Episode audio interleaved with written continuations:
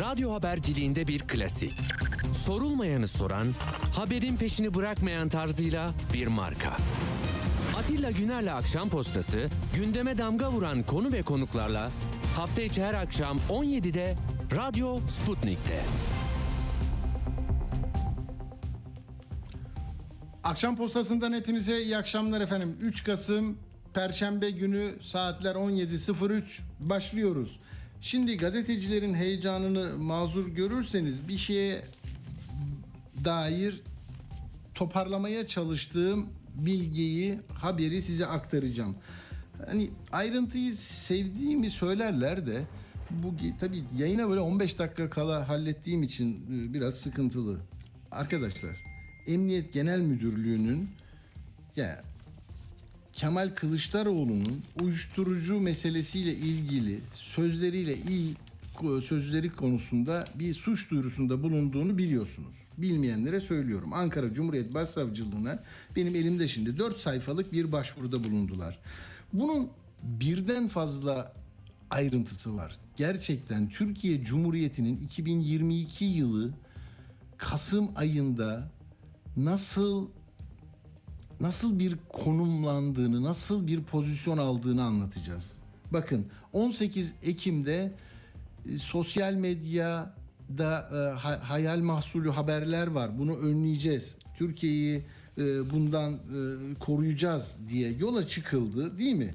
Bir düzenleme yapıldı. Orada dedik ki biz bak burada konuşma imkanınız kalmayacak. Buna itiraz edin. Şimdi diyor ki Ankara Cumhuriyet Başsavcılığına iletilen Emniyet Genel Müdürlüğü'nün yazısında deniliyor ki burada endişe, korku, panik yaratmak sahikiyle işte kamu düzenine vesaire Kemal Bey iftira suçunu işledi, hakareti işledi. Bir de halkı yanıltıcı bilgiyi alenen yaydı.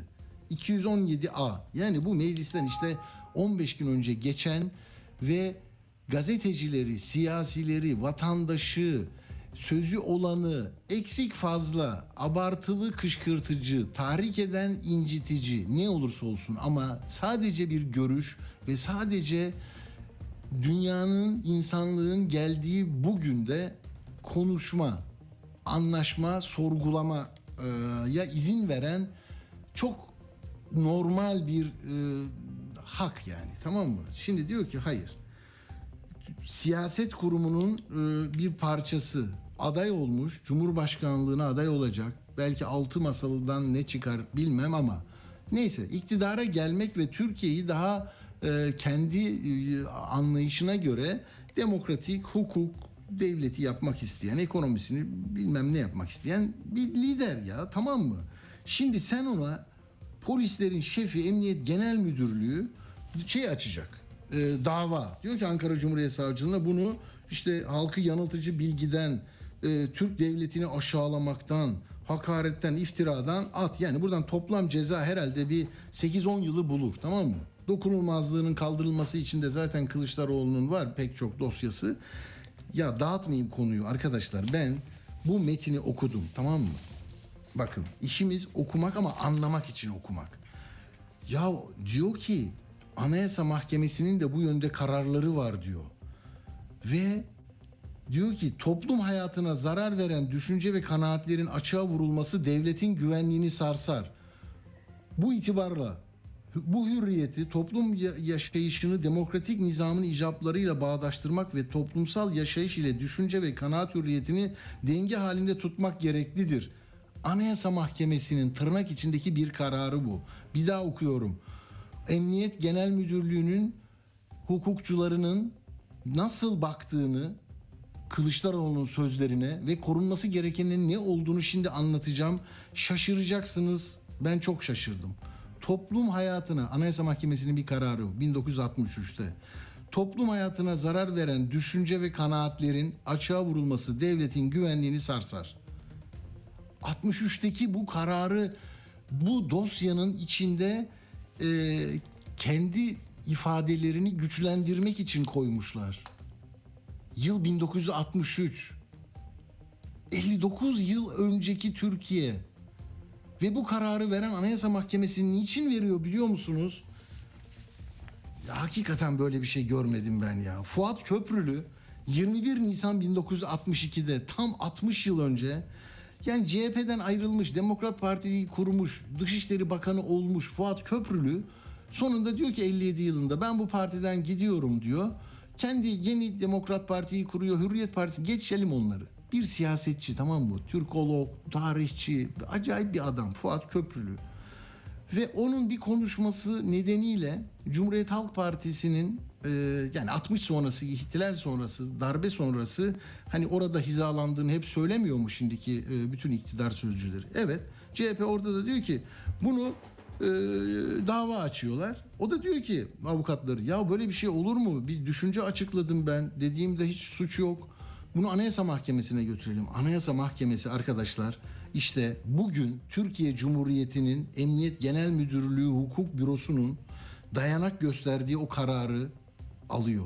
Ve bu karar hukuk camiasında inanılmaz eleştirilen, yok sayılan, bugün hiçbir e, varlık nedeni ortada olmayan bir karar. Diyor ki yani düşünemezsin, düşünürsen içinde kalacak. Ben neyi koruyorum diyor. Al okuyayım mı? Al. Diyor ki Yüksek Adalet Divanı. Ne o?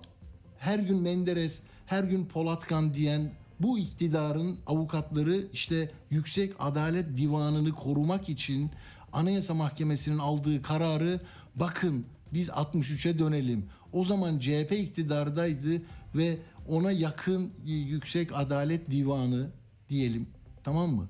Ee, idam kararı verdi. Anayasa Mahkemesi de onu koruyordu. E şimdi de iktidarda biz varız. Bize CHP itiraz ediyor. Siz bizi koruyun. Anayasa Mahkemesi kararı böyle çünkü. Ne diyor ya? Yüksek Adalet Divanı Anayasa Mahkemesi'nin 63'ündeki 63 yılındaki kararını okuyorum 62. Yüksek Adalet Divanı yani o idam kararlarını veren divan.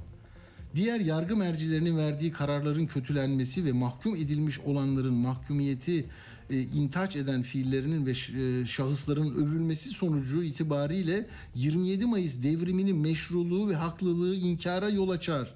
Halk efkarına bu devrimi yani Türk milletinin meşruluğunu kaybetmiş bir iktidara karşı direnmesini yersiz ve gayrimeşru gibi göstermeye müncer olar olur ve bu yoldan vatandaşları birbiri aleyhine tahrik ederek onlar arasında kin ve düşmanlık duyguları yaratır. Buna cevaz vermeyiz diyor. Yani 27 Mayıs devriminin meşruluğunu tartışanlara izin vermeyiz diyor. E bugün de 20 yıllık iktidarımızı tartışmalarına izin vermeyiz deyin diyor mahkemelere. Ve Anayasa Mahkemesi'nin 60 yıllık kararını bunları susturun diye delil olarak gösteriyor ya. Yani iddiasının dayanağı olarak 60 yıl önce 27 Mayıs askeri müdahalesinin, darbesinin e, savunuculuğunu yapan Anayasa Mahkemesi kararı bugün hiçbir hukukçu bunu eline alıp da karar diye okumuyor. Açın bakın ben e, kimin okudum burada e, Ankara Üniversitesi e, Hukuk Fakültesinden hukuk felsefesi ve sosyolojisi doktora öğrencisi Şefik Taylan Akman'ın e, dergi parktaki yazısını okuyorum size. Bir muhalefetle Anayasa Mahkemesi 27 Mayıs'ı böyle savunmuş. Sen diyor düşünemezsin. Bunu düşünürsün de diyor.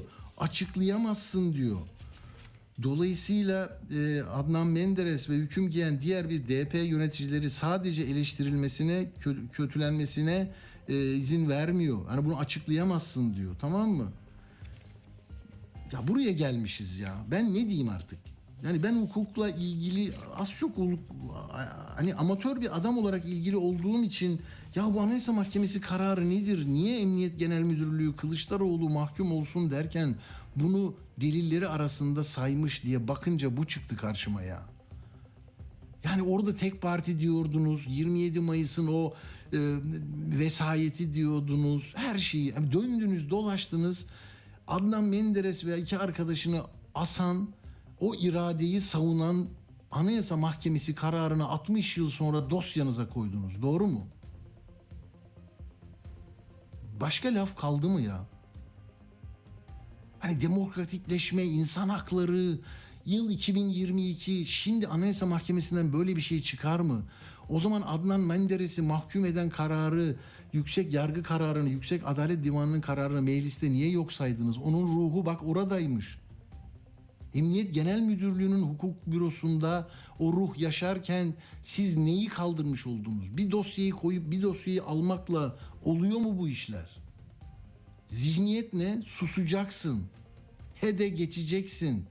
Anayasa Mahkemesi'ni kapatacaksın. Konuşanı vatandaşlıktan çıkaracaksın. Yani tek parti döneminden daha ağır konular değil mi bunlar? Oradaki zihniyetin bugün dayanak noktası yapılması nasıl izah edilebilir ya?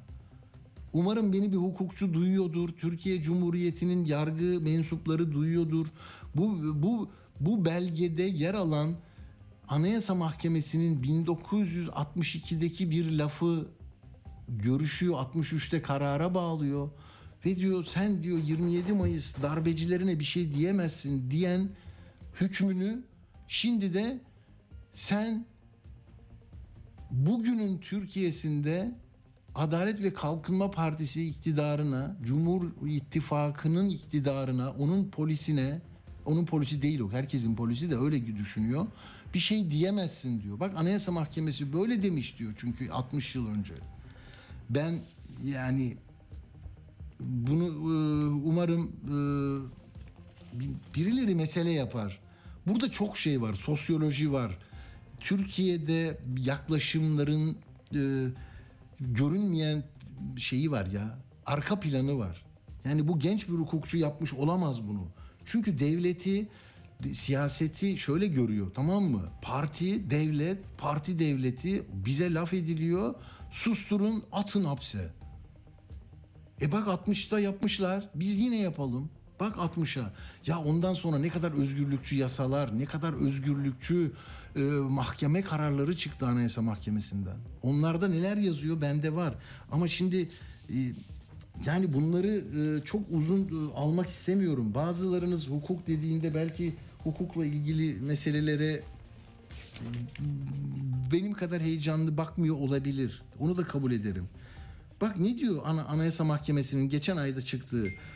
Cumhurbaşkanının toplum tarafından azami düzeyde bilinen, tanınan konuşma ve davranışları tüp toplumca takip edilen birisidir. Yani ona hakaret etmişlerdi. İddia o.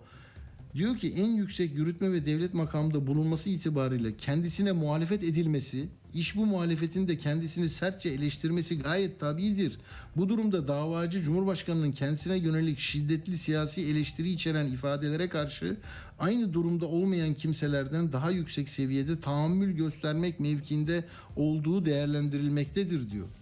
Çok var böyle. Yani bunlar diyor kışkırtıcı olabilir, e, irite edebilir ama siyasi görüş bu diyor ya. Yani bunları al bir şey daha okuyayım. Yargıtay. Al bu da 2016'da bari ona gelseydiniz. Yani 63'e değil. Şiddet bir araç olarak görülüyorsa düşünce açıklaması suç olur. Kişiler hedef gösterilir, kanlı bir intikam istenirse, benimsenen düşünceler için şiddete başvurmanın meşru yol olduğu ileri sürülürse, insanda saldırgan duygular uyandıracak biçimde anlamsız nefret yaratarak şiddetin doğmasına uygun ortam kışkırtıyorsa, ifade özgürlüğüne müdahale edilmesi mümkündür. İşte Türkiye'de yani yakın zamanda hakimler bunu demiş. 60'ta ne arıyorsunuz? O zaman 30'lara gidin. 30'larda da var. Daha iyi istiklal mahkemeleri var o zaman. Çok eleştiriyorsunuz. Devlet güvenlik mahkemeleri var. Olabilir. Yani tercih bu olabilir ama bunu ifade etmek lazım. Bunu ifade etmeyip yani her şey e, bambaşkaymış gibi gösterip sonra da buradan bunu teknik bir hata sonucu mu geldi diyeceksiniz. Bilmiyorum.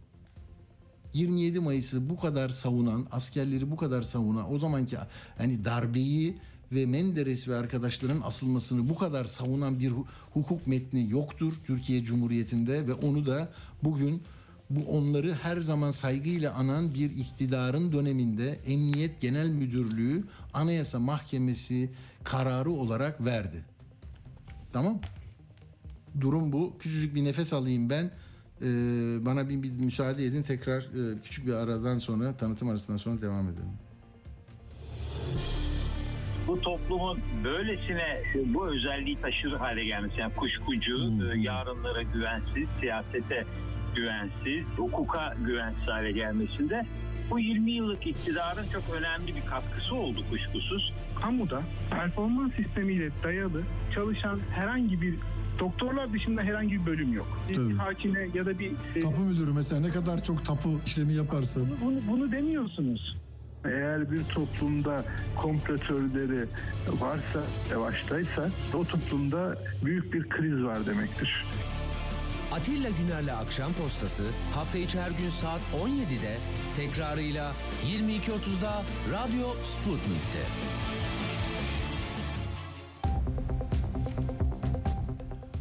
Evet yani biz sadece tebliğ edilenle yetinmiyoruz. Bakın gazetecilik dediğiniz bu. Benim başka bir misyonum yok. Beni belki bu kadar heyecanlandıran şey hani 20 yıl adliye muhabirliği yapmam. Belki o. Yani adalet arayanların e, bağırışları arasında büyüdüm ya. Peki. Ama bu işte. Yani 60 yıl öncesine dönebiliriz tamam mı? Zihin dünyamızda ne olduğuna bakalım. Ne kadar değiştiğimize bakalım. Neyi talep ettiğimize bakalım. Önümüze konulan kavramların neyi, neyi anlattığını aydınlattıralım ya. Sorularla, sorgularla dikkatli okuyalım. Bir daha soralım. Neden böyle? Neden konuşamıyoruz? Neden enflasyonu nedenlerini dün televizyonda konuşamıyoruz? O kadar uzun meselenin içinde sadece bir cümle olarak şu geçiyordu biliyorsunuz değil mi? Şimdi hadi enflasyona geçelim. Ama Adalet ve Kalkınma Partisi e, Genel Başkanı, Cumhurbaşkanı Recep Tayyip Erdoğan şunu söyledi. Bak ikide bir önümüze enflasyonu çıkarıyorlar. Yılbaşından sonra tekrar konuşacağız inşallah. Dünyanın en yüksek enflasyonunun bugün de açıklandığı, TÜİK açıkladı. Olduğu ülkede konuşulan iki saatin içinde sizin hayat pahalılığıyla ilgili o yaşadığınız acı, dram, sıkıntı, her neyse öfke sadece burada yer alabiliyor. Bu konuda da e, lütfen dikkat buyurun. İkide bir önümüze enflasyonu çıkarıyorlar. Sayın Cumhurbaşkanı neyi çıkarsınlar? Alamayacakları TOG'u mu? 5 sene, 4 sene, 3 sene sonra gelecek ve taksitlerini ödemekte nasıl başarılı olacaklarını bilmedikleri TOKİ'lerle mi? Karadeniz'den çıkması muhtemel e, ve bedeli ağır olacak bir e, çıkarma olacağını söylüyor uzmanlar. E, petrolle mi? Yani Türkiye dünyanın ilk 10 ekonomisine girecek şiarına mı? Niye? Ha bunları konuşmak güzel. Yani ama bunun karşısında olan gazeteci sıfatına yakın arkadaşlar da yani nasıl neden efendim e, niye önünüze çıkarıyorlar? Herkesin önünde zaten o mutfakta, sokakta, ulaşımda, elektrik e, lambasında. Ha? Yani hayır o değil. Biz bunu konuşacağız. Bizim için önemli olan bu. Bizde çünkü ne var? Yatırım, istihdam, üretim, ihracat, cari fazla. Efendim cari fazla yok ama cari açık son yılların en yüksek oranında. Hadi bakalım girebilsene öyle. Sonra biz böyle konuştuğumuz zaman giderek hani çünkü bu kadar göz önünde olamaz dediğin için heyecanlanıyorsun. Başka bir başka ne olacak ki? Ne karşıtlık, ne yandaşlık. Ya bu mu böyle oldu? Hani 60 yıl önceki hukuk metninde darbecileri savunan Türkiye'nin yüz karası bir mahkeme kararını 60 yıl sonra Kılıçdaroğlu sussun, içeri atın, 9 yıl 10 yıl ceza verin di- yeni çıkmış bir yasayı da içine sokarak istemek mi yani? Bu mu? Geldiğimiz yer bu mu? İşte soru olmayınca yani karşılıklı etkileşim olmayınca alışveriş iletişimde çok önemli bir şey ya. Bir şey söyleyeceksiniz ben bakacağım anlamadım soracağım. Ben burada bu kadar konuk var hep konuşmuyor muyum? Konuşuyorum. Niye konuşuyorum? Anlaşılır olsun diye. Al cari açık 40 milyar dolar yıllık fazlalık diyoruz. İhracat yavaşlıyor artıyor diyoruz. İstihdam artıyor 31 milyon tamam. Büyüme bankalar büyüyor, devler büyüyor, KKM'si olan büyüyor herhalde. Daha ne ya? Versenize Arda'nın röportajını.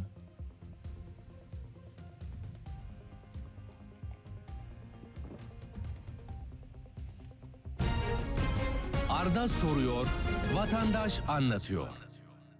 Şu an saat 09.55 İstanbul Beylikdüzü'ndeyiz. TÜİK birazdan enflasyon rakamlarını açıklayacak. Biz de vatandaşlara yorumlarını soracağız. Merhabalar. Merhaba. TÜİK enflasyon rakamlarını açıkladı. Evet. Duydunuz mu biliyor musunuz? Duymadım hiç açmadım bugün televizyonu. Peki yıllık bazda enflasyon oranı yüzde kaç açıklanmıştır? Tahmin edebiliyor musunuz? Yüzde tabii yalan. Yıllık bazda enflasyon oranı yüzde 85 açıklandı. Yok canım. Hayır hayır hayır hayır. Mümkün mümkün değil. İnanmıyorsunuz. İnanmıyorum. İnanmıyorum. Siz şimdi alışveriş de yaptınız. Hı hı. Geldiniz elinizde iki poşet var diye ben sizin yanınıza geldim. Ne kadar harcama yaptınız? 600. Yani ne ihtiyacınızı gidermiş oldunuz? Hiçbir ihtiyacımı gidermedi bana bakacak olursanız. Şurada hepsi sayılıdır. Sayıyla alıyoruz artık yani. Yani bu 600 liralık harcamanızı bir sene öncesinde ne kadar yapardınız? Çok katladı oğlum. Üçe, üçe katladı yani fiyatlar. Siz emekli misiniz? Emekliyim. Emekli maaşınız da o kadar katlandı mı? Yok canım nerede? Nerede? Nerede emekli maaşları karşılamıyor? 600 liralık bir harcamanız var. %85 açıklanan bir enflasyon var. Hı. 2022'de bitiriyoruz. Artık 2023'e geliyoruz. Tabii. 2023'ten beklentiniz nedir? Hiçbir şey beklemiyorum oğlum. Hiç beklentim yok. Neden bu umutsuzluk? O umutsuzluk çünkü umut kalmadı artık. Bu neden kaynaklanıyor? Muhalefet de gelse başa kimsenin elinde sihirli değnek yok oğlum. Pat diye düzeltemezler. Ha belki uzun vadeli olabilir. Kusura bakmayın kaç yaşındasınız? 76 yaşında. 76 yaşındasınız. 2002 yılında gelmiş bir iktidar var. Evet 2002 yılından ta 20 sene geçti. Evet. Siz o zaman 56 yaşındaydınız. tabii. O günden bugüne şöyle bir baktığınız zaman sizden ne aldı ne götürdü? Pahalılık her şeyi mahvetti evladım. Pahalılık, pahalılık, pahalılık. Özgürlük yok. Konuşma özgürlüğü de yok. Hiçbir şey yok yani. Evlat var mı? Var, Torun var mı? var. Her istediğinizi alabiliyor musunuz sorunuza? Ben alamıyorum. Yani şöyle torunun tutayım elinden de gezelim Hayır, edelim. hayır, hayır, hayır. Yok öyle bir şey. Yapamam ki. Karşılayamam ben onların şeylerini, isteklerini. Bu sizi üzüyor mu? Üzmez mi? Öyle Üzmez şeyler. mi? İnsan evladına, torununa bir şeyler almak istemez mi? O kadar üzülüyorum ki. Ben kendime değil, ben yolun artık sonuna gelmişim. Ama şu gençler, şu torunlar için. Bütün üzüntüm bu. Gelecek. Yani çocukların geleceği yok ki. Biz memleketimizde azınlık olarak yaşıyoruz evladım. Çok acı ama gerçek. Yıllık bazda oran ne olmuştur dersek Vallahi yüzde 65 diyorlar. Yüzde takip 60. etme şansınız oldu mu? Vallahi ben takip ediyorum yüzde 65, yüzde 70 diyorlar ama yüzde 80, yüzde 90 var ve yüzde 100 de var. TÜİK rakamlarının e, verilerine göre enflasyon oranı yıllık bazda %85 açıklandı. Doğru. Daha fazla da daha yüksek değil de onlar bazen düşük gösteriyorlar. Öyle mi düşünüyorsunuz? Evet. Yani sizin e, hissetmiş olduğunuz e, enflasyon ya da pahalılık daha mı fazla?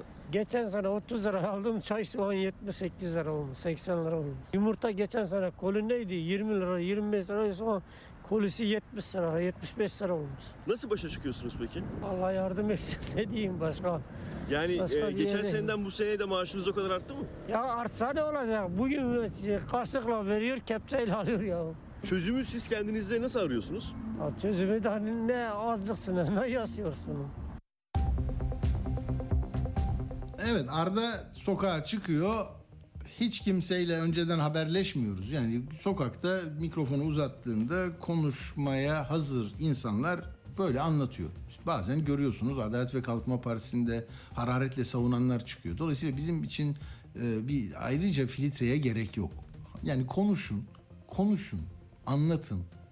Yani susarak bir yere gidemeyeceğimiz için konuşarak birbirimizi anlayabiliriz.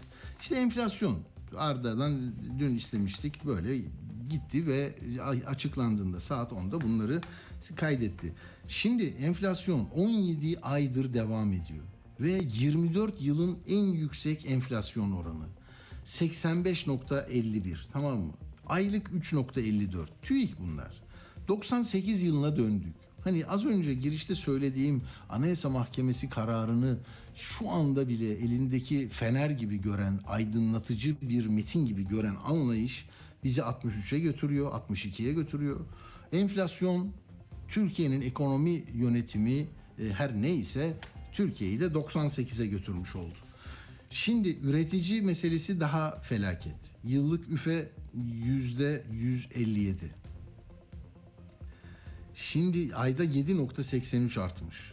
Bu nasıl bir ilişki? Yani 85 yüzde 157 artık varın e, nasıl bir sıkıntının içindeyiz onu düşünün ve bu az önce okuduğum Cumhurbaşkanı'nın o lafını da e, soramayan yani açamayan gazeteci arkadaşlarımıza da e, buradan selam gönderiyorum. İkide bir önümüze enflasyonu çıkarıyorlar. Yılbaşından sonra tekrar konuşacağız.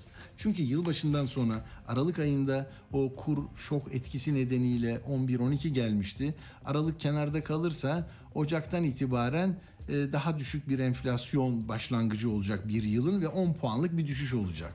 Bu baz etkisiyle olacak. Fiyatlar yine artacak artış hızı azalacak ama e, şey ne olacak? Yine beyaz peyniri 200 liradan yiyorsanız öyle olacak. Bak A Haber'de ne kadar huzurlu bir şey var. O ses var mı arkadaşlar bizde?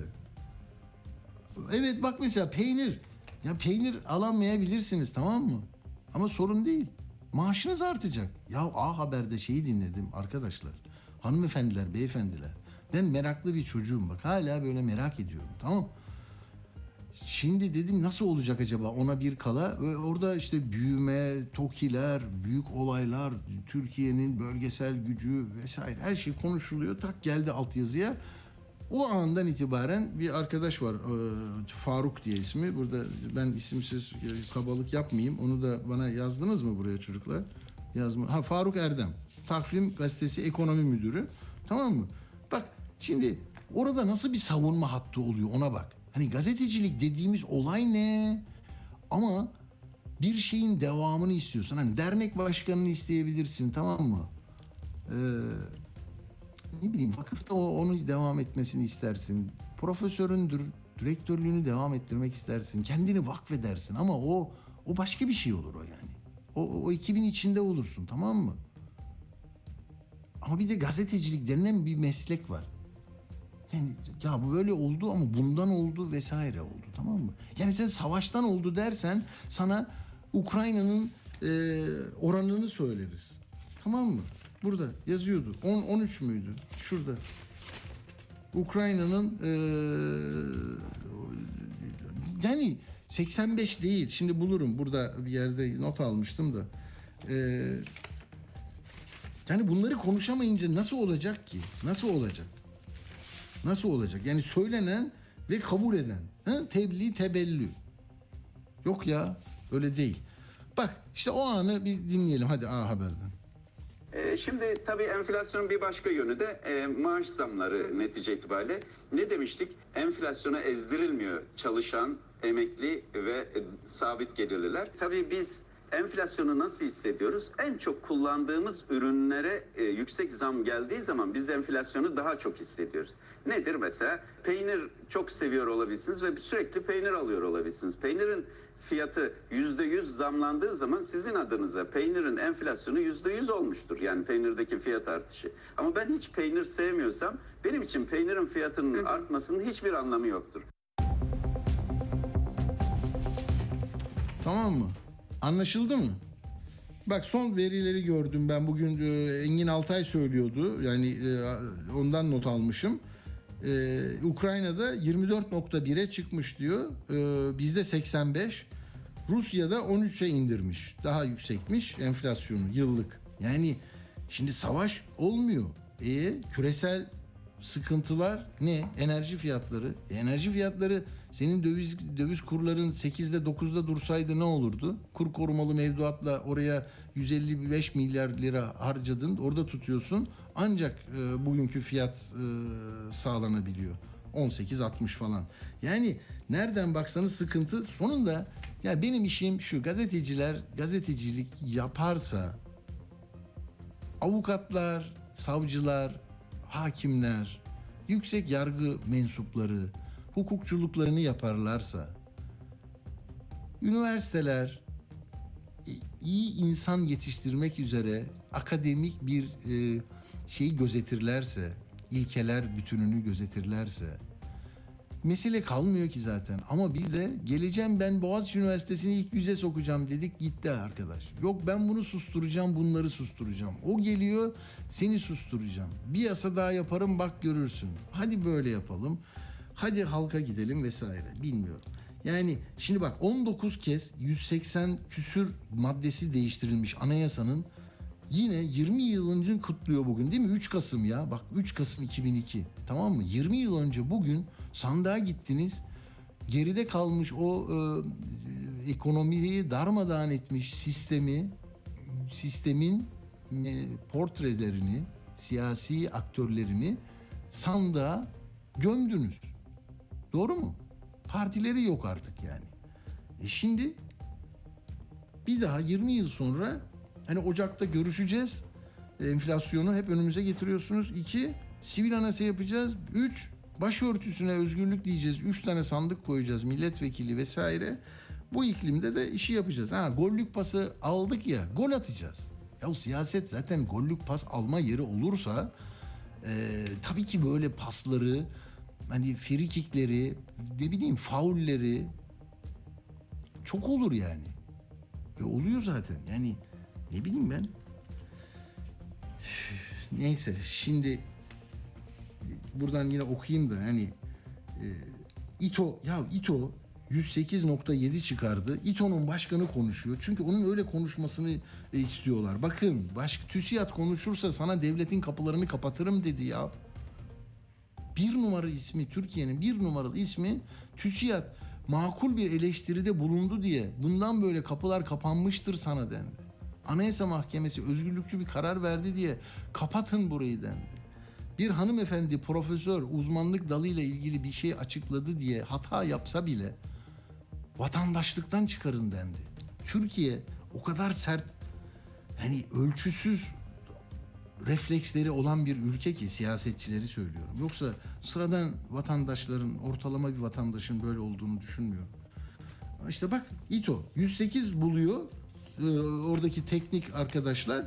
O da e, ama baştaki Şekip A- A- Avdagiç şimdi seçimleri var diyor ki filtreli konuşmayacağım diyor. Pendik'te konuşmuş. Şu andaki siyasi büyüğümüz Sayın Cumhurbaşkanımız Erdoğan'dır. Biz onun politikalarını desteklemekle kendimizde sorumluluk hissediyoruz. Bitti. Nokta. Daha ne diyeceğiz abi? Dünyanın hiçbir döneminde yani Türkiye'nin hiçbir döneminde böyle bir şey olmadı. Saklamıyoruz bunu diyor. Onun yürüttüğü politikalara destek verme konusunda kendimizi sorumlu hissediyoruz. Gereğini getirmeye çalışıyoruz. E şimdi onun için de bu seçimde e, yüzde on mu ne oy kullanıyorlar, yönetimi devam ettiriyorlar. Şimdi bir, bir faaliyet var. İTO'daki seçimlerin e, daha demokratik olması için katılım sağlansın diye vesaire. Neyse. Ha, şimdi 3 Kasım'da dedim ya hadi ona da bir merhaba diyelim. 3 Kasım nedir? 3 Kasım.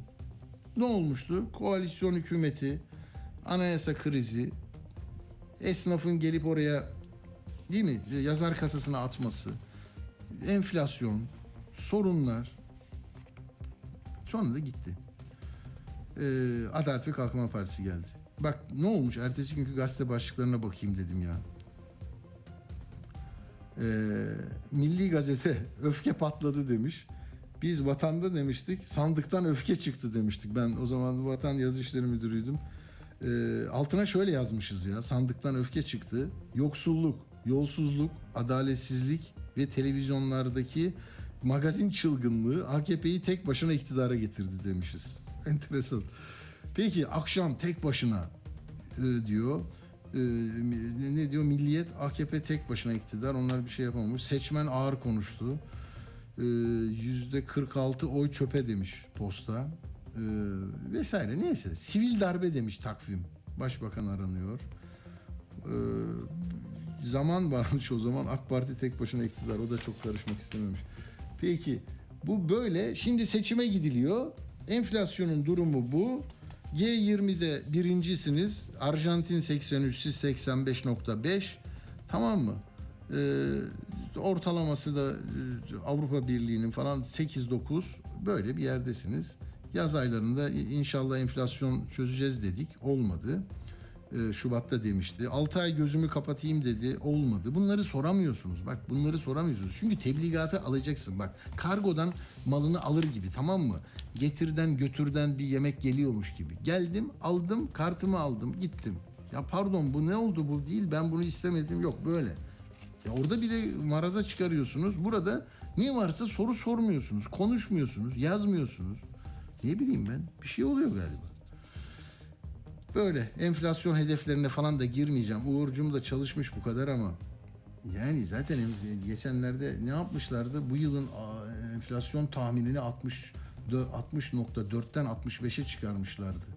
Ama iki yıl önce, bir yıl önce bugün ne olacağını söylemişlerdi. 9.9 mu ne olacaktı? 10 değil. Böyle 85. Ama bunları konuşmayacağız. Tamam Ee, başka birçok malzeme de var ama ben buradan size bir küçücük şeyler okuyayım mı? Ee, şuraya yazmıştım ya. Bunları da çok zaman kaybetmeyelim. Ee, Mustafa abiyi bir 5 dakika sonra arayacağız değil mi arkadaşlar? Hatta mı Mustafa abi? Peki ben uzatmıyorum o zaman. Ama çok hızlı şunu söyleyeyim. Ee, Mustafa abim bana müsaade etsin. Ee, yani konuşulanların toplamına baktım televizyonda.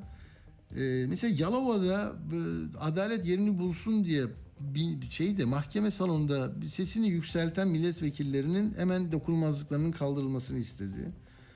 Ee, Türk Tabipleri Birliği Başkanı e, Korur, e, Şe- Şebnem Korur Fincancı için sen benim askerime nasıl bu lafı edersin dedi. Yani orada da savcılığı, savcı pozisyonunda. Ee, böyle yani e, 2023'e giderken de açıklayacağız hepsini dedi. Sözleşmeliler, EYT, asgari ücret tamam mı? Karadeniz'den gaz çıkacak. Ee, TOKİ'de de işte 7 Kasım'da bitiyordu arsa ve iş yeri isteyenler 15 Kasım'a çıkaracağız. Onun dışında soru olmadığı için yani e, a- a- tebliğ, tebligat yapıldı e, program da bitti işte böyle. Evet Mustafa abi geldi şimdi. Mustafa abi Mustafa Sönmez hattımızdaymış. Mustafa abi beklettin mi sizi ya? Ee, dinledim seni biraz Atilla. Peki. Biraz sinirli buldun mu abi beni? Efendim biraz evet gergin gördüm seni. Hayrola? Hayat yurdu. Ne oluyor şimdi enflasyona böyle genel bir bakış yapalım. Ben rakamları falan söyledim ama yani sizin e, yorumunuz çok önemli. Ee, yani yüzde üç buçuk e, bir aylık artış. Ee, önceki gün İTO e, yüzde dörtte yakın açıklamıştı. Onunkine yakın. Evet. Ama İTO'nun rakamı yüzde yüz dokuzu bulmuş vaziyette Atilla. Ee, Ses biraz boğuk geliyor Mustafa abi. Şey değil mi? Kulaklık mı var yoksa başka bir hayır şey mi? hayır. e, Ha tamam şunu daha iyi ya. Şimdi daha iyi. Tamam. İTO'nunki yüzde yüz dokuz, e, hı. TÜ- TÜİK'inki yüzde seksen beş buçuk. Tam yirmi üç buçuk fark var Atilla. Ya ya. Puan fark var. Yani İstanbul'un enflasyonunu İTO e, %9 olarak açıklıyor. E, TÜİK e, Türkiye'nin enflasyonunu hala 83,5 olarak açıklıyor. 23,5 ki bak bu iki yerin e, enflasyonları e, Mart ayına kadar örtüşürdü. Haklı değil. Evet. Ama bu Mart ayından beri açıldı makas ve 23,5 puan bir e, farka ulaştı. Ee, onun için yani bu e, TÜİK yani atsan atılmaz, satsan satılmaz. Şimdi resmi enflasyon bu. E, ne kadar dövünsen yakınsan işe yaramıyor. Çünkü yarın Aralık ayında hı. memur maaşları, emekli maaşları e, ne yapacak? Enflasyon farkı diye bu TÜİK enflasyonu ile hesaplanacak. Ama burada çok ciddi bir hırsızlık var ya. Hırsızlık var. Yani mi? doğru, doğru ölçmedin mi sen bu enflasyonu TÜİK? Hmm. Doğru ölçmedin mi sen insanların işte bütün mem- memurların, emeklilerin e, asgari ücret de e, bir ölçüde onunla belirleniyor. Bütün bunların Hı. e, gelir artışlarına e, kan doğuruyorsun yani. Bu kadar bir, bir ciddi vebal. Ama geldi anlat. Geldi anlat. E, sonuçta 85.5'u gördü resmi olarak. E, şeyde de önümüzdeki ayda e, yine e, yaklaşık 86, 85, 86 civarı olur. Sonra baz etkisi dediğimiz Evet. yani aritmetik bir meseleden dolayı e, 70'e falan düşer e, Atilla tahminim. Zaten onu bekleniyor değil mi? O bekleniyor. Onun altyapısı hazırlanıyor. Hani e, çünkü Aralık'ta o kur kur kur etkisiyle çok çıkmıştı değil mi? 11 12 olmuştu. Evet 13 puanlık bir şey vardı. O 13'ü ortalamadan düşürüp yerine Evet. e, koyunca e, o baz etkisi dediğimiz iki karşılaştırma. Aralık ayı yüzde e, yetmiş gibi olacak. E, işte şeyleri bütün o yüzde yetmişinden daha doğrusu Temmuz'dan itibaren artışları dikkate alacaklar. E, bilhassa şu yani bu TÜİK'e niye bu kadar yani bunlar hesaplanıyor. Evet. Ses biraz daha bozuldu Mustafa abi. Yerinizden dolayı mı yoksa telefonda mı bir şey var ya? Atilla... Bak ha şimdi ama yaklaşınca biraz ağzınıza yakın Ha, tutun peki, ne olur. Tamam. Tamam. Tamam. Oldu. Ha, şimdi Ee, daha iyi. Yani durum bu Ee, Atilla. Yani e, TÜİK ne yapsak e. Şimdi bak kiraları mesela kira artışını Hı. yıllık yüzde 41 gösteriyor. Ya yüzde 41 kirası Yok. artan kim var yani? Değil mi? Ama öyle gösteriyor ve kira e, en önemli kalemdir hesaplamada. Yüzde 4.4 e, şeyi vardır, Etkisi var. yeri vardır, ya, etkisi var. Oo. E, Onun için yani böyle eksik ölçüyor ama biz e, ne yapsak, yırtınsak da etsek de işte e, TÜİK'tir sonuçta bu rakamı açıklıyor. Bununla e, gidiyoruz ama şimdi neyse bu bunu bu yakınmaya rağmen Hı hı. bu e, 41 senenin şeyi ya 41 senenin zirvesi yani Ya. e, görülmemiş bir enflasyon. 41 seneden bahsediyoruz yani. E, şey, e, tüke- bir üretici fiyatları var. %157'ye çıktı yani. %157. E, bu e, yavaş yavaş e, sanayicinin artışları bunlar. E, dalga dalga tüketici fiyatlarına e, yansıyacak.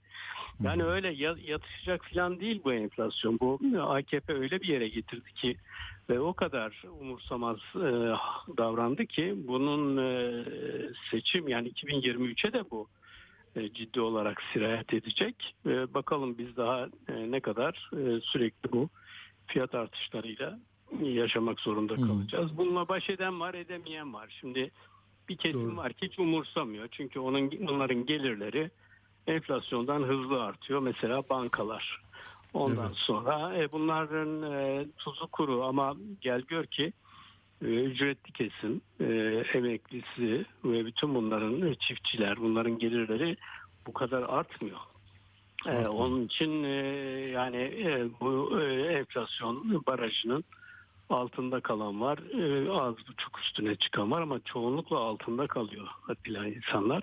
Ve enflasyon çok haksız bir Peki. e, şey olarak. Orada, doğru. Mustafa abi çok özür dilerim. Orada da şey grupta dedi ya çarşamba günü. Şimdi diyor bizim tarım kredi kooperatifleri 1335 onları 2000 üzerine çıkaracağız. Bir de kop bakkal yapacağız. Kooperatif bakkal ilişkisi kurulacakmış. 75 me- metrekarelik böyle marketlerden yer alacaklarmış. Bin, bine çıkacakmış bunlar da. Toplamı 3000 olacakmış tamam mı? Konya, Ankara, Mersin pilot bölgeymiş. Bak yani orada artık giderek böyle oy hesaplarıyla ya da bakıp anketlerde nerede kayıp var diye yapıyorlar herhalde. Ya Değil bu mi? Böyle aynı hikaye ya. bir şey yarar mı bu yani? Bu tanzim satış gibi. Yarar, yarıyor mu bunlar? Kooperatifleri hani tarım kooperatiflerini açmıştı. Sayılarını bine çıkarıyordu. Yani bu e, sanıyor ki şey bütün vebal bakkal çakkalın marketin sırtında. Onlar diyor. fiyatları artırıyorlar. Evet yani insanlar farkında değiller mi? Ya nereye gitsen peynirin fiyatı 3 aşağı 5 yukarı şöyle. E, Etin Evet. fiyatı böyle. Yani buna kimse inanmıyor. Bu, bu tamamen bir e, algı dalavere yani başka da ellerinden bir şey gelmiyor. Bütün bununla insanları yatıştırmaya çalışıyorlar ama valla inanan var mı bilmiyorum. Yani Hmm. e, AKP'ye oy vermiş kesimden bile hani e, Cumhurbaşkanı doğru söylüyor filan diyen var mı? Ben ben sanmıyorum. Yani görünürde seslerini çıkarmıyorlar ama eve gidince onlar da söyleniyorlar çünkü e, sofraya geldiğinde peynir nerede, zeytin nerede, kaça aldık. Sabah akşam insanlar bunu konuşuyorlar. Konuşmamaları mümkün değil ya. Yani Hmm. kim e, harcadığı şeye söylenmeden alıyor ki? Vallahi hepimiz söylenerek alıyoruz ya. Bu nasıl Kesin. fiyat falan diye yani. Ben geçen gün de söyledim. Bir su mesela dört buçuk lira mı dedi ne küçük pet şişedeki. Hayda dedim ben. Adam da bir kızdı bana. Ya dedi "Ha, gelen giden bana parlıyor dedi ya ben mi yapıyorum Tabii. dedi. e tabii aynen öyle ya. Yani hiçbir şey yerinde durmuyor ki bir aldığını aynı fiyata tekrar alamıyorsun. Bu kadar gerçek. Şimdi yok e, bakkal çakkal bilmem market bunları arttırdık kime yani bunu şey yapıyorsun ki? E, herkes her yere gidiyor. Çarşıya pazara yani didik didik araştırıyor. Nereden biraz daha ekonomik alabilirim? İşte ekonomik olarak alabildiği şeyler de zaten belli. E, bununla bununla yüzleşemiyor. Bunun yerine böyle şeyler buluyor. Sürekli olarak e, günah keçileri, hedefler işte insanları ona e, yönlendirip onunla e, işte her yerde enflasyon var diyor. Ya her yerde enflasyon olur mu ya? Bizde 85 buçuk Ondan sonra el alemin memleketinde e, taş çatlası 8-9 yani 1'e 10'un üstünde bir enflasyon var yani. Evet Burada- yani bir de savaş deniyor ya şimdi ona baktık Mustafa abi 24 Ukrayna'nın e, şeyin Rusya'nın 13 mesela. Yani savaş diyorsunuz. Savaşan insanlar orada böyle yaşıyorsa nasıl olacak bu? Ya, yani e, hakikaten e, Arjantin yıllardır krizden kafasını kaldıramadı. Allah'ın izniyle Arjantin'i de e, geride bıraktık yani. E, böyle bir Ya. felaket var ortada. E, şimdi bunu tabii e, uğraşmıyor. Seçime kadar böyle e, oyalayacak. Yani sahada top oyalayacak. Biz e, seçime kadar bir kere her ay o yıllığa bakma. Her ay e, yüzde üç dört gol yemeye devam edeceğiz. Bu enflasyon Hmm. ayda yüzde üç dört artmaya devam edecek. Ee, insanlar hiçbir gün e, fiyatların durduğunu ya da gerilediğini göremeyecekler maalesef. İşte e, Aralık ayında bir düzeltme yapacaklar. Biraz asgari ücrete, biraz memur maaşına, biraz emekli maaşına e, Hmm. bir ma- şey geçecekler. Ondan sonra e, bir süre onunla bakın enflasyon var ama sizi ezdirmedik muhabbeti dönecek ortalıkta. İşte ta seçim sandığına gelinceye kadar e, şey bu. E, bütçeyi e, bütçeyi epey e, sağından solundan e, kullanacaklar. İşte sana e, şöyle bir e, sosyal e, yardım, sana şöyle bir seçim şekeri.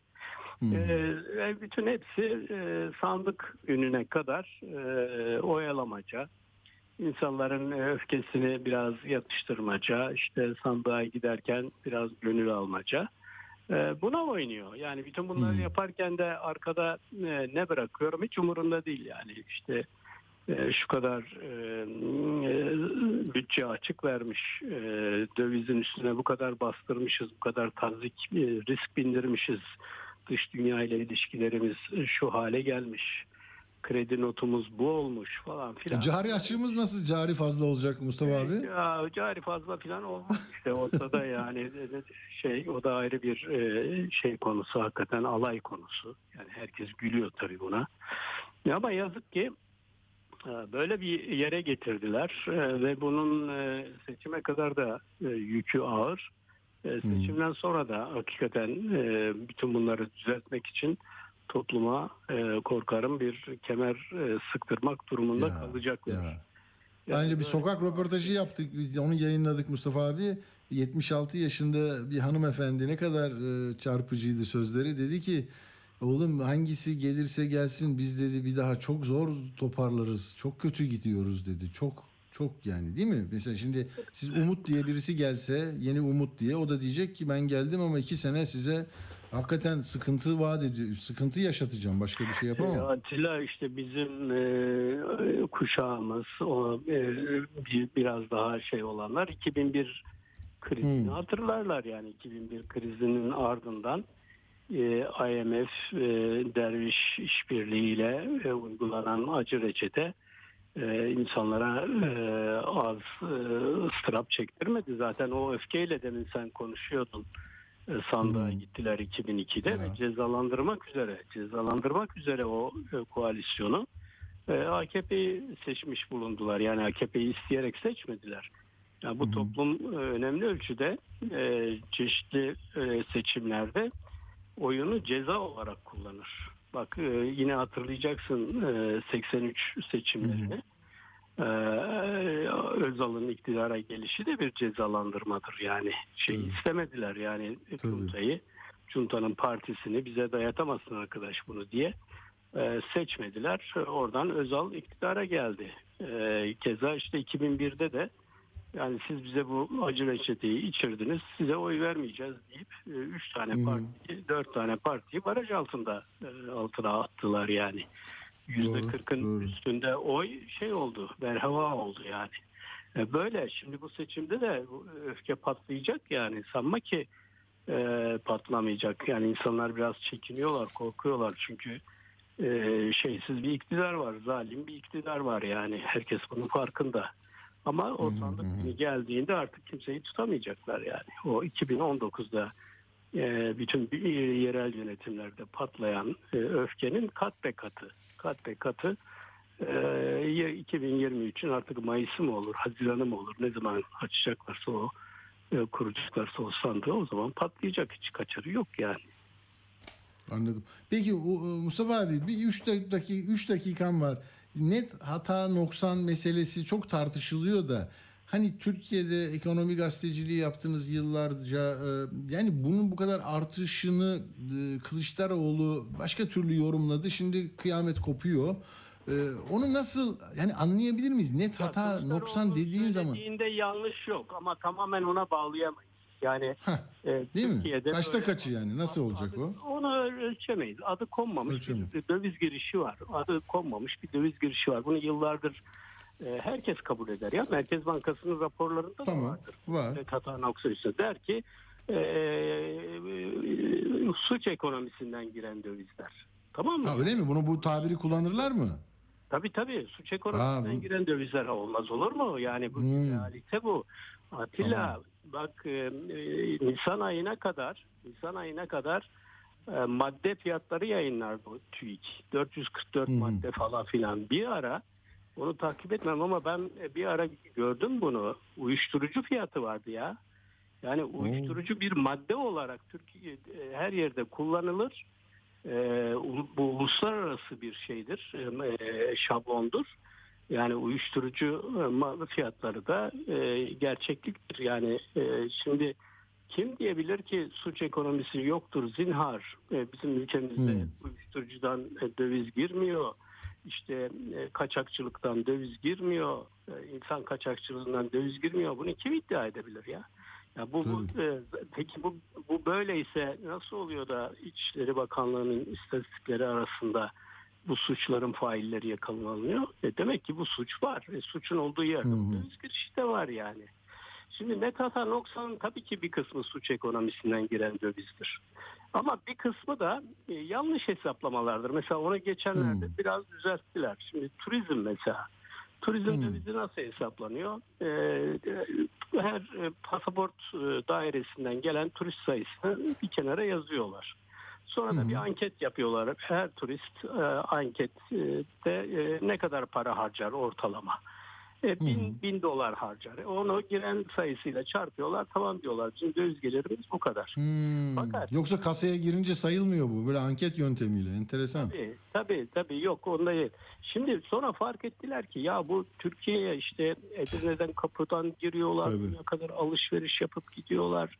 Ondan sonra bu e, bizim anketlerimizin çok daha üstünde harcamalar oluyor. İnsanlar çeşitli bavullarla geliyorlar, tıka bası dolduruyorlar, götürüyorlar falan. E, bu kez bu turizm tahminini yani kişi başına turizm harcamasını e, yeniden gözden geçirdiler. E, ve buradan e, bu adı konmamış dövizin bir kısmının da buradan geldiğini hesap ettiler. Haksız değiller. Şimdi ona bağlı olarak önümüzdeki ay cari açığı biraz düşmüş göreceğiz.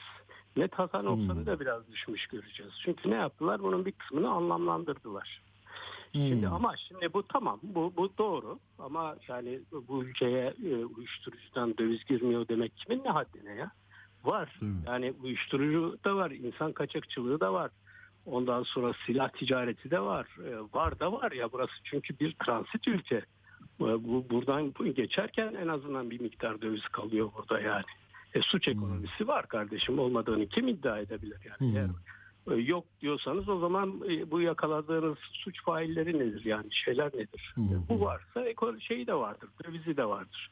E, Kılıçdaroğlu da bunu dedi yani dedi o zaman siz bunun yeterince önlemini almıyorsunuz. Buradan da döviz giriyor. Net hata noksanın biraz böyle kabarık çıkmasının bir nedeni de budur. Bir realite ifade etti yani. E, Anladım. Ne al- alınacak ne var yani? Bir gerçekliğin bir parçası. Ayrıca da hakikaten vahim bir pro- şeye meseleye parmak bastı ya. Yani söylediklerinin hiçbiri yanlış değil ki. Bilmiyor mu herkes ne biçim bir madde kullanımı yaygınlaştı bütün ülkede, şehirlerde e, 10-11 yaşındaki çocuklara kadar. Ya bu, bunun emniyette kayıtları yok mu? Var, var. Gerçeklik bu. E bu noktaya nasıl geldi? Hiç kimse bunu karıştırmıyor. Sen bu kadar alkol yasağı koydun e, şeye, e, bastırdın.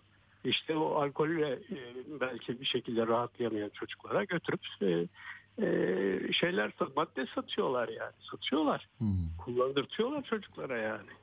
Bununla yüzleşemiyorlar işte. Bununla yüzleşemeyince de Kılıçdaroğlu'na saldırdılar yani. Anladım. Tamam bu da tartışılacak bir konu. Mustafa Sönmez abimize çok teşekkür ediyorum katıldığınız için. Sağ olun. Çok sağ olun. Hadi iyi yayınlar görüşmek üzere. Sağ olun, olun. Hoşçakalın. Eyvallah. Sağ, sağ ol abi.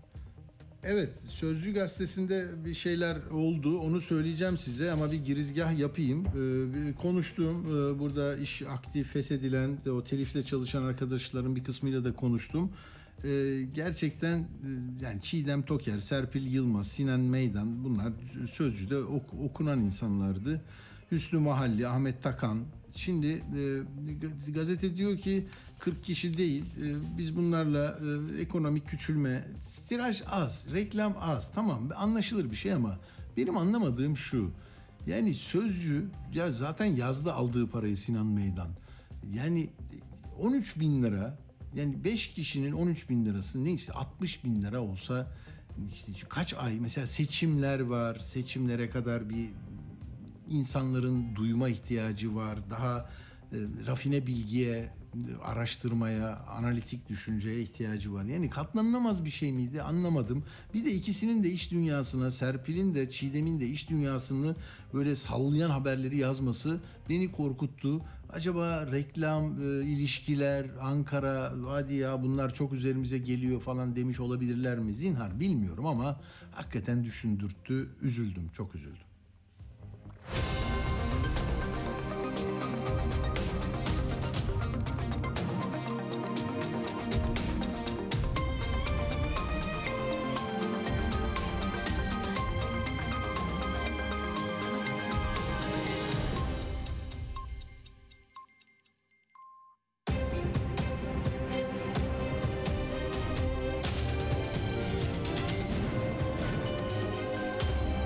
Radyo Sputnik. Anlatılmayanları anlatıyoruz. Radyo haberciliğinde bir klasik. Sorulmayanı soran, haberin peşini bırakmayan tarzıyla bir marka. Atilla Güner'le Akşam Postası, gündeme damga vuran konu ve konuklarla hafta içi her akşam 17'de Radyo Sputnik'te. Evet efendim bir mesele var şu hani tarım kredi kooperatifleri ya da marketlerden işte bana bir bölüm ver halkıma ucuz mal satacağım diye halbuki aralarında 1 lira 2 lira falan var yani burada başka bir e, şey inşa ediliyor. E, yani etkileme sanatlarına giriyor bu ben anlamam bu işleri. E, siz çekiyorsunuz hani pazarda bugün de gördüm neler neler var yani 40 liraya biber var. Hadi mevsiminde olan şey var patatesinden soğanına kadar gördük. Şimdi şunu diyeceğim ya bak Türkiye Tarım Ko- e, Kredi Kooperatifleri Genel Müdürü Hüseyin Aydın diyor ki şimdi e, 1300 satış noktası var bizde hızlı arttırmamız zor diyor. Hani arttırın dendi ya bine gelin sonra böyle olun şimdi 2000'e çıkaracağız diyor Erdoğan dün grup konuşmasında çarşamba günü. E, Hüseyin Aydın diyor ki ya arayışa girdik yapamıyoruz bu kadar hızlı diyor. Bir, bir parantez söyleyeyim mi? Ya şimdi anaokulunu da açacağız dediler biliyorsunuz. 2050 yeni akıl yeni anaokulu 15.500 yeni ana sınıfı açtık dedi. Ağustos'ta 3000 açacağız demişti. Uğur bana hesapladı diyor ki 57 günde 950 anaokulu daha açılması hedefleniyor. Ayda 475, günde 16 anaokulu açılması demek. Yani bir hız var. Yani dünya çapında e, şey olur ya ödüllendirilecek şeyler tamam mı? Ondan sonra e, işte diyelim ki evet diyor ki ben diyor nasıl yapayım diyor. Onun için diyor bu bakkal kop diye bir şeyler uydurmuşlar. Bir diyor ki marketinin bir bölümünü bize tahsis edecek. Gideceğiz, çalışacağız, edeceğiz diyor. Bizim diyor 300 satış noktamız, 1300 satış noktamız var. 6 fabrikamız, 40 depomuz, 7000, 8000 çalışanımız var diyor. Ya şeye baktık. Neyse isimlerini söylemeyeyim. Hani bazısında rakamlar da var. Üç harfli hani mavi, kırmızı, sarı e, mağazalarınız var ya görüyorum sizi oralarda. Ben de oradayım çünkü. Mesela onun mavi olan 11 bin mağazası varmış. 52 milyar cirosu varmış geçen yıl. 61 bin çalışanı var. Bizim bunun e, şeyi ne biliyor musunuz? 5.2 milyar cirosu var. Yani düşünsene devletten büyük. Üçünü bir araya getirsen acayip bir şey. Do- bak ikinci o mavinin 9500 mağazası var. Cirosu 70 milyar.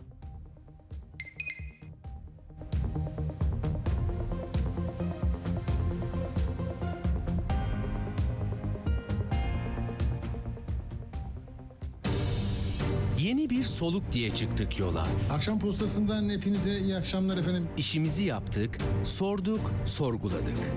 Yargı burada daha net tavır koyabiliyor mu? O aşamalarda ne çıkıyor önümüze? Aldığımız ödüller sorumluluğumuzu ve inancımızı arttırdı. Radyo yayıncılığı ödülü kazananı Atilla Güner, akşam postasında birçok konuya dikkat çeken yayınları sebebiyle layık görüldü. Ve Mimarlar Odası Ankara Şubesi kent korumasına katkıları nedeniyle radyo haberciliği ödülünü Akşam Postası'na verdi. Atilla Güner'le Akşam Postası hafta içi her gün saat 17'de tekrarıyla 22.30'da Radyo Sputnik'te. Neyse marketleri anlatıyordum bir kesinti oldu. Tam oradan yani devletin e, marketi işte şu anda 1300 devletin dediğiniz bak tok da devletin değil. Market de devletin değil ha.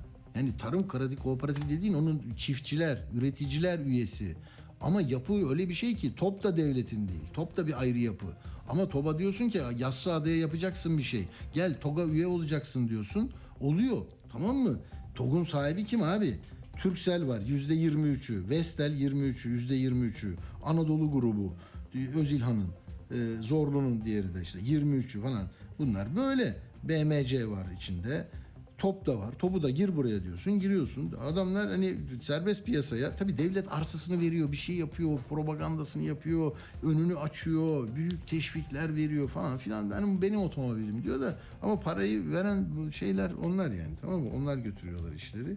Ne diyecektim? Ha devlet baba da işte çiftçinin tarım kredi kooperatifini ben ucuz sattıracağım diye alıyor. Ee, Başına da eski Bankalar Birliği başkanını koyuyor. Hadi ya öteki yapamadı sen yap diyor. O da bakıyor Konya, Ankara, Mersin pilot bölge diyor.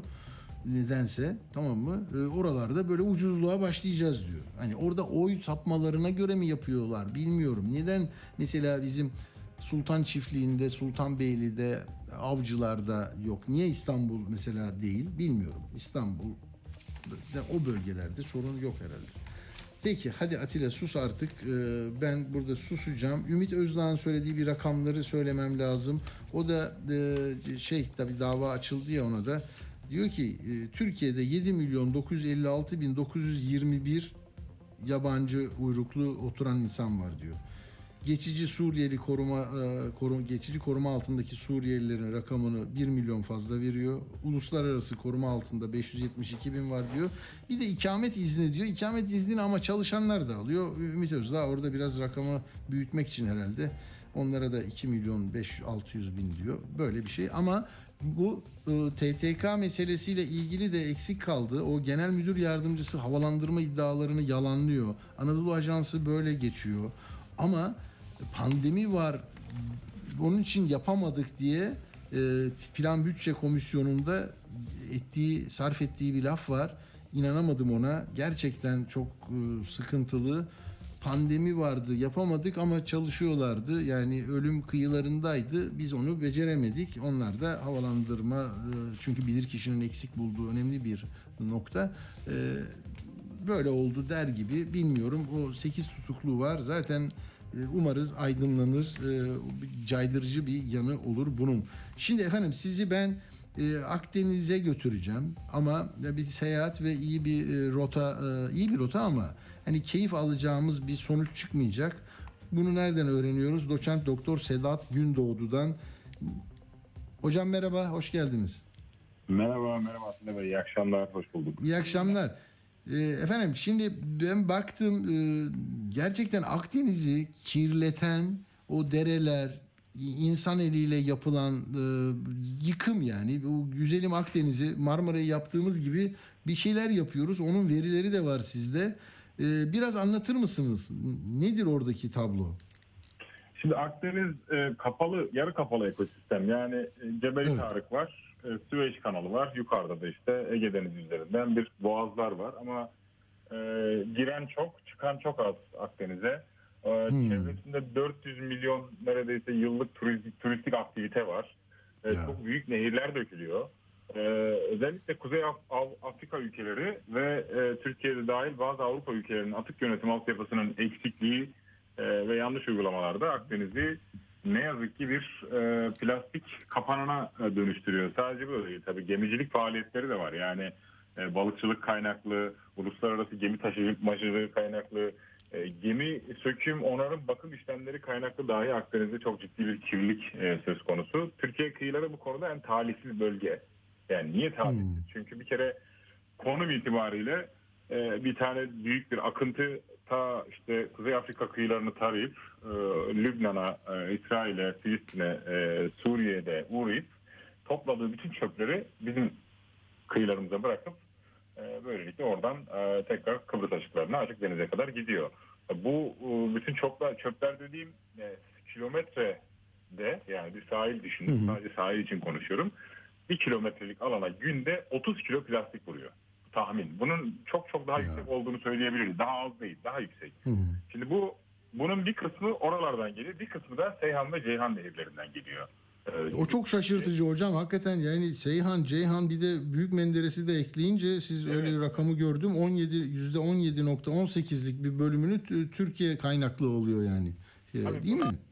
Evet evet öyle. Ceyhan Nehri 5000 ton yıllık plastik çöp taşınmasına e, neden oluyor. Zaten yapılan çalışmaların büyük çoğunluğunda Türkiye'deki nehirler aracılığıyla Akdeniz'e dökülen e, plastik çöplerin miktarı çok çok fazla çıkıyor. Karadeniz içinde böyle, Akdeniz içinde böyle, Marmara zaten Marmara'da bir bambaşka bir e, talihsizliği var iç deniz olması nedeniyle. Tabii. Peki iki- hocam burada iki ayaklı mıdır? Yani bir atmayalım yani düzgün e, bir, bir şey o- olsun. Yani ni- ni- dakikada 33.880 plastik şişeye e, denk geliyormuş. E, Akdeniz'e dakikada bu kadar e, bir, bir- bir pisliği bırakıyoruz. Yani bir bunu yapmayacağız. Bir de peki atılanları, atıkları ne yapacağız? O deniz ne yapacak? Onunla uğraşacak. Nasıl temizlenecek ondan? Birincisi denizin üzerinden çöp toplama işi çok böyle mantıklı bir iş olmuyor. Çünkü Olmuyor. bu deniz ekosistemi çok ilginç bir ekosistem. E, Buraya bu plastikler yüzey alanı oluşturduğu için yüzerken e, bu yüzey alanını fırsatçı türler var. Bizim Neston dediğimiz bir grup var. Onlar o yüzen çöplerin etrafında bir e, canlılık oluşturuyorlar. Niye? Hmm. Bunu kullanıp avlanıyorlar. Oradan besleniyorlar. Yani e, tutunacak bir dalmış gibi düşün. Rafting türler deniyor zaten birçoğuna. Rafting yapıyorlar yani bunların üzerinde. E, dolaşıyorlar. Tabii bunların bir de bu plastik e, denize girdiği zaman bu o, üzerine çeşitli maddeler, e, elementler, inorganik materyaller yapışıyor. Besin tuzu dediğimiz besin elementleri. Bunların üstüne bakteriler yapışıyor. Bakterilerin üstüne işte alg yapışıyor. Algin üstüne başka canlı geliyor. Böylelikle bir besin zinciri oluşuyor onun üzerinde. Yani fouling dediğimiz bir oluşum oluşuyor. Yani bilimsel ismi bu ve teknik ismi. Ee, sonra bunlar ağırlaşınca biraz dibe çekebiliyor. Dipte hapsoluyor. Ki sediment bu arada deniz dibi deniz yüzeyinden ve sahillerden çok çok daha fazla plastik kirliliği barındırıyor. Çünkü onlar oraya hapsoluyor. Orası sonsuza kadar orada kalıyor. Ancak çok büyük bir e, su hareketi e, olması gerekir ki onların tekrar su kolonuna karışıp e, belki işte ilk fırsatta da e, kıyıya vurması gerekir. Yani bizim denizde yapabileceğimiz tek şey kıyıya vurmalarını beklemek. Yani denize karışmış olanlar için söylüyorum. Ama onun dışında Evet. nehirlerden e, bunların akışını engellemek mümkün. Yani şöyle mümkün. Yine bu da e, sorunun sonucu üzerinden hareket etmeye benziyor ama yani bir nebze olsun denize bu plastik çöplerin akışı çeşitli bariyerler yardımıyla engellenebilir. Ama asıl yapmamız gereken bizim e, bu plastik üretimi, plastik kullanımı bunlar. Bunları azaltmadığımız müddetçe, yani musluğu kapatmadığımız müddetçe biz eve, su batan evden kovayla istediğimiz kadar su boş- boşaltalım. E, yani o suyu boşaltamayız. Hı. Peki burada e, mesela sanayi kuruluşlarının e, rolü ne? Bunları da denetleme ve belki bundan men etme konusunda da çok e, etkili bir politika izlemek gerekiyor herhalde.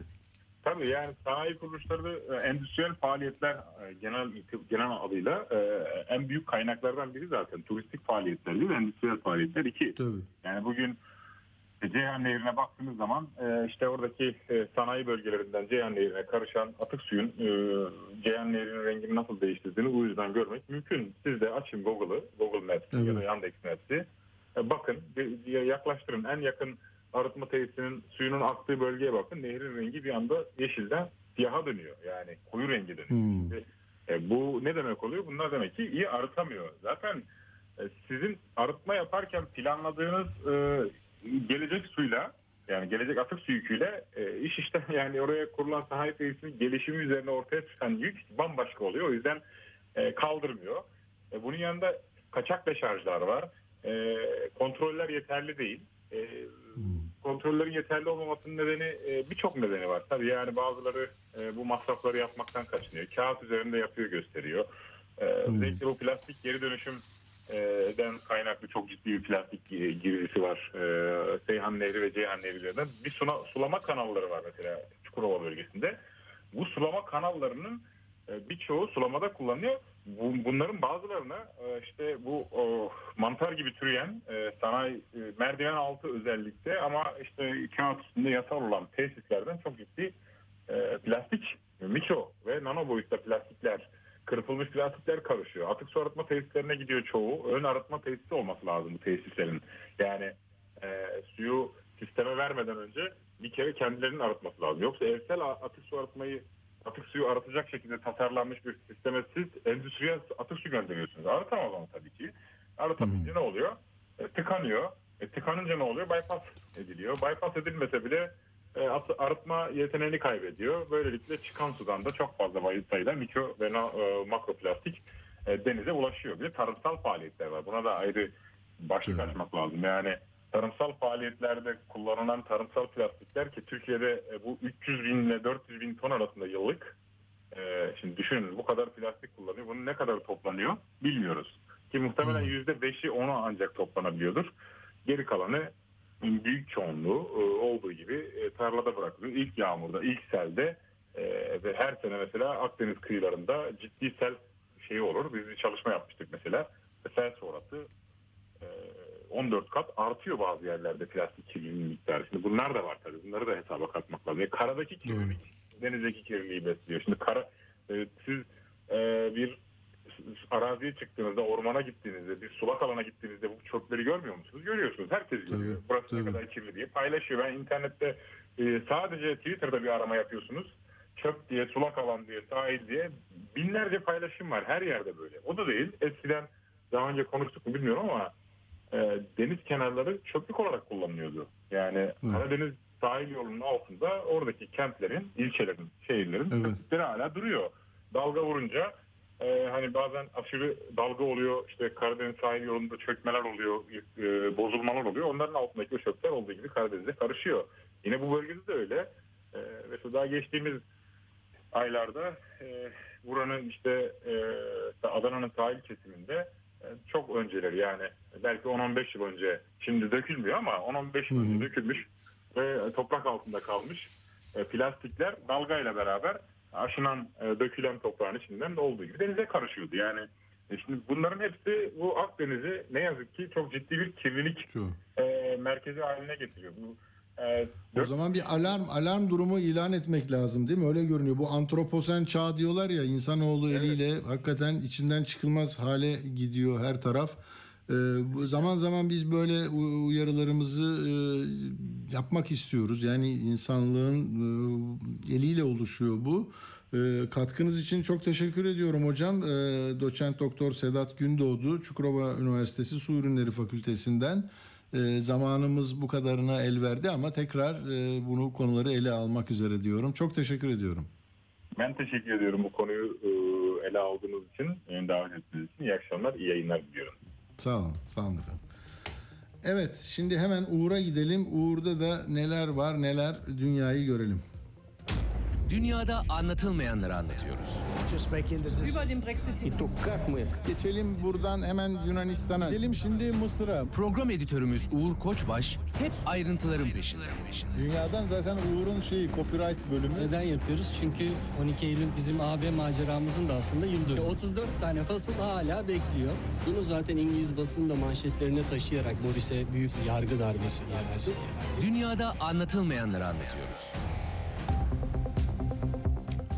Evet sevgili Uğur Koçbaş hemen susuyorum ben. Sen anlat bakalım.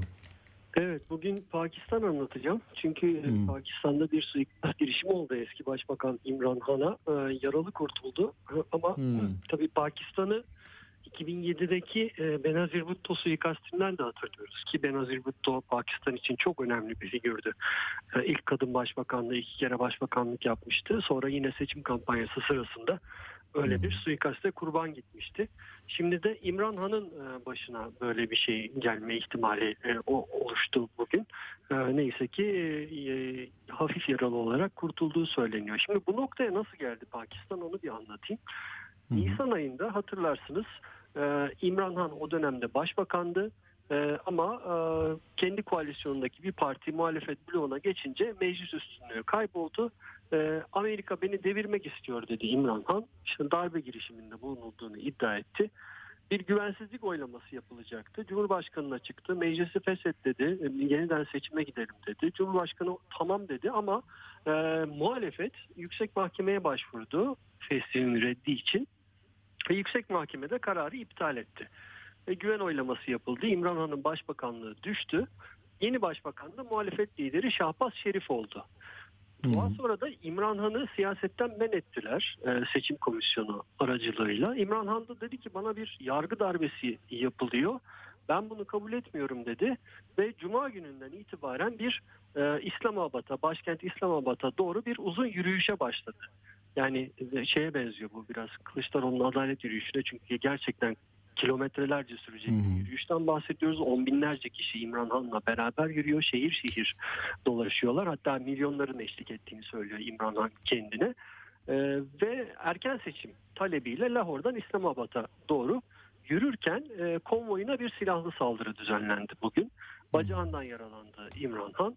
Bir saldırganlardan bir tanesi öldürüldü, bir tanesi gözaltına alındı e, deniyor.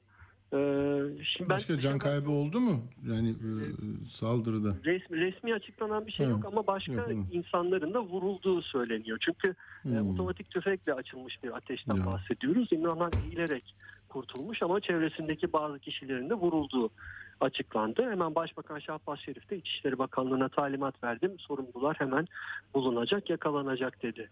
Şimdi ben dış haberci olduğum için e, böyle gazetecilik büyüklerim bana derdi ki oğlum bize ne oradan buradan haberleri yerlileştirmen lazım. Şimdi ben biraz yerlileştireyim bu haberi. Türkiye ile ne alakası var bu meselenin?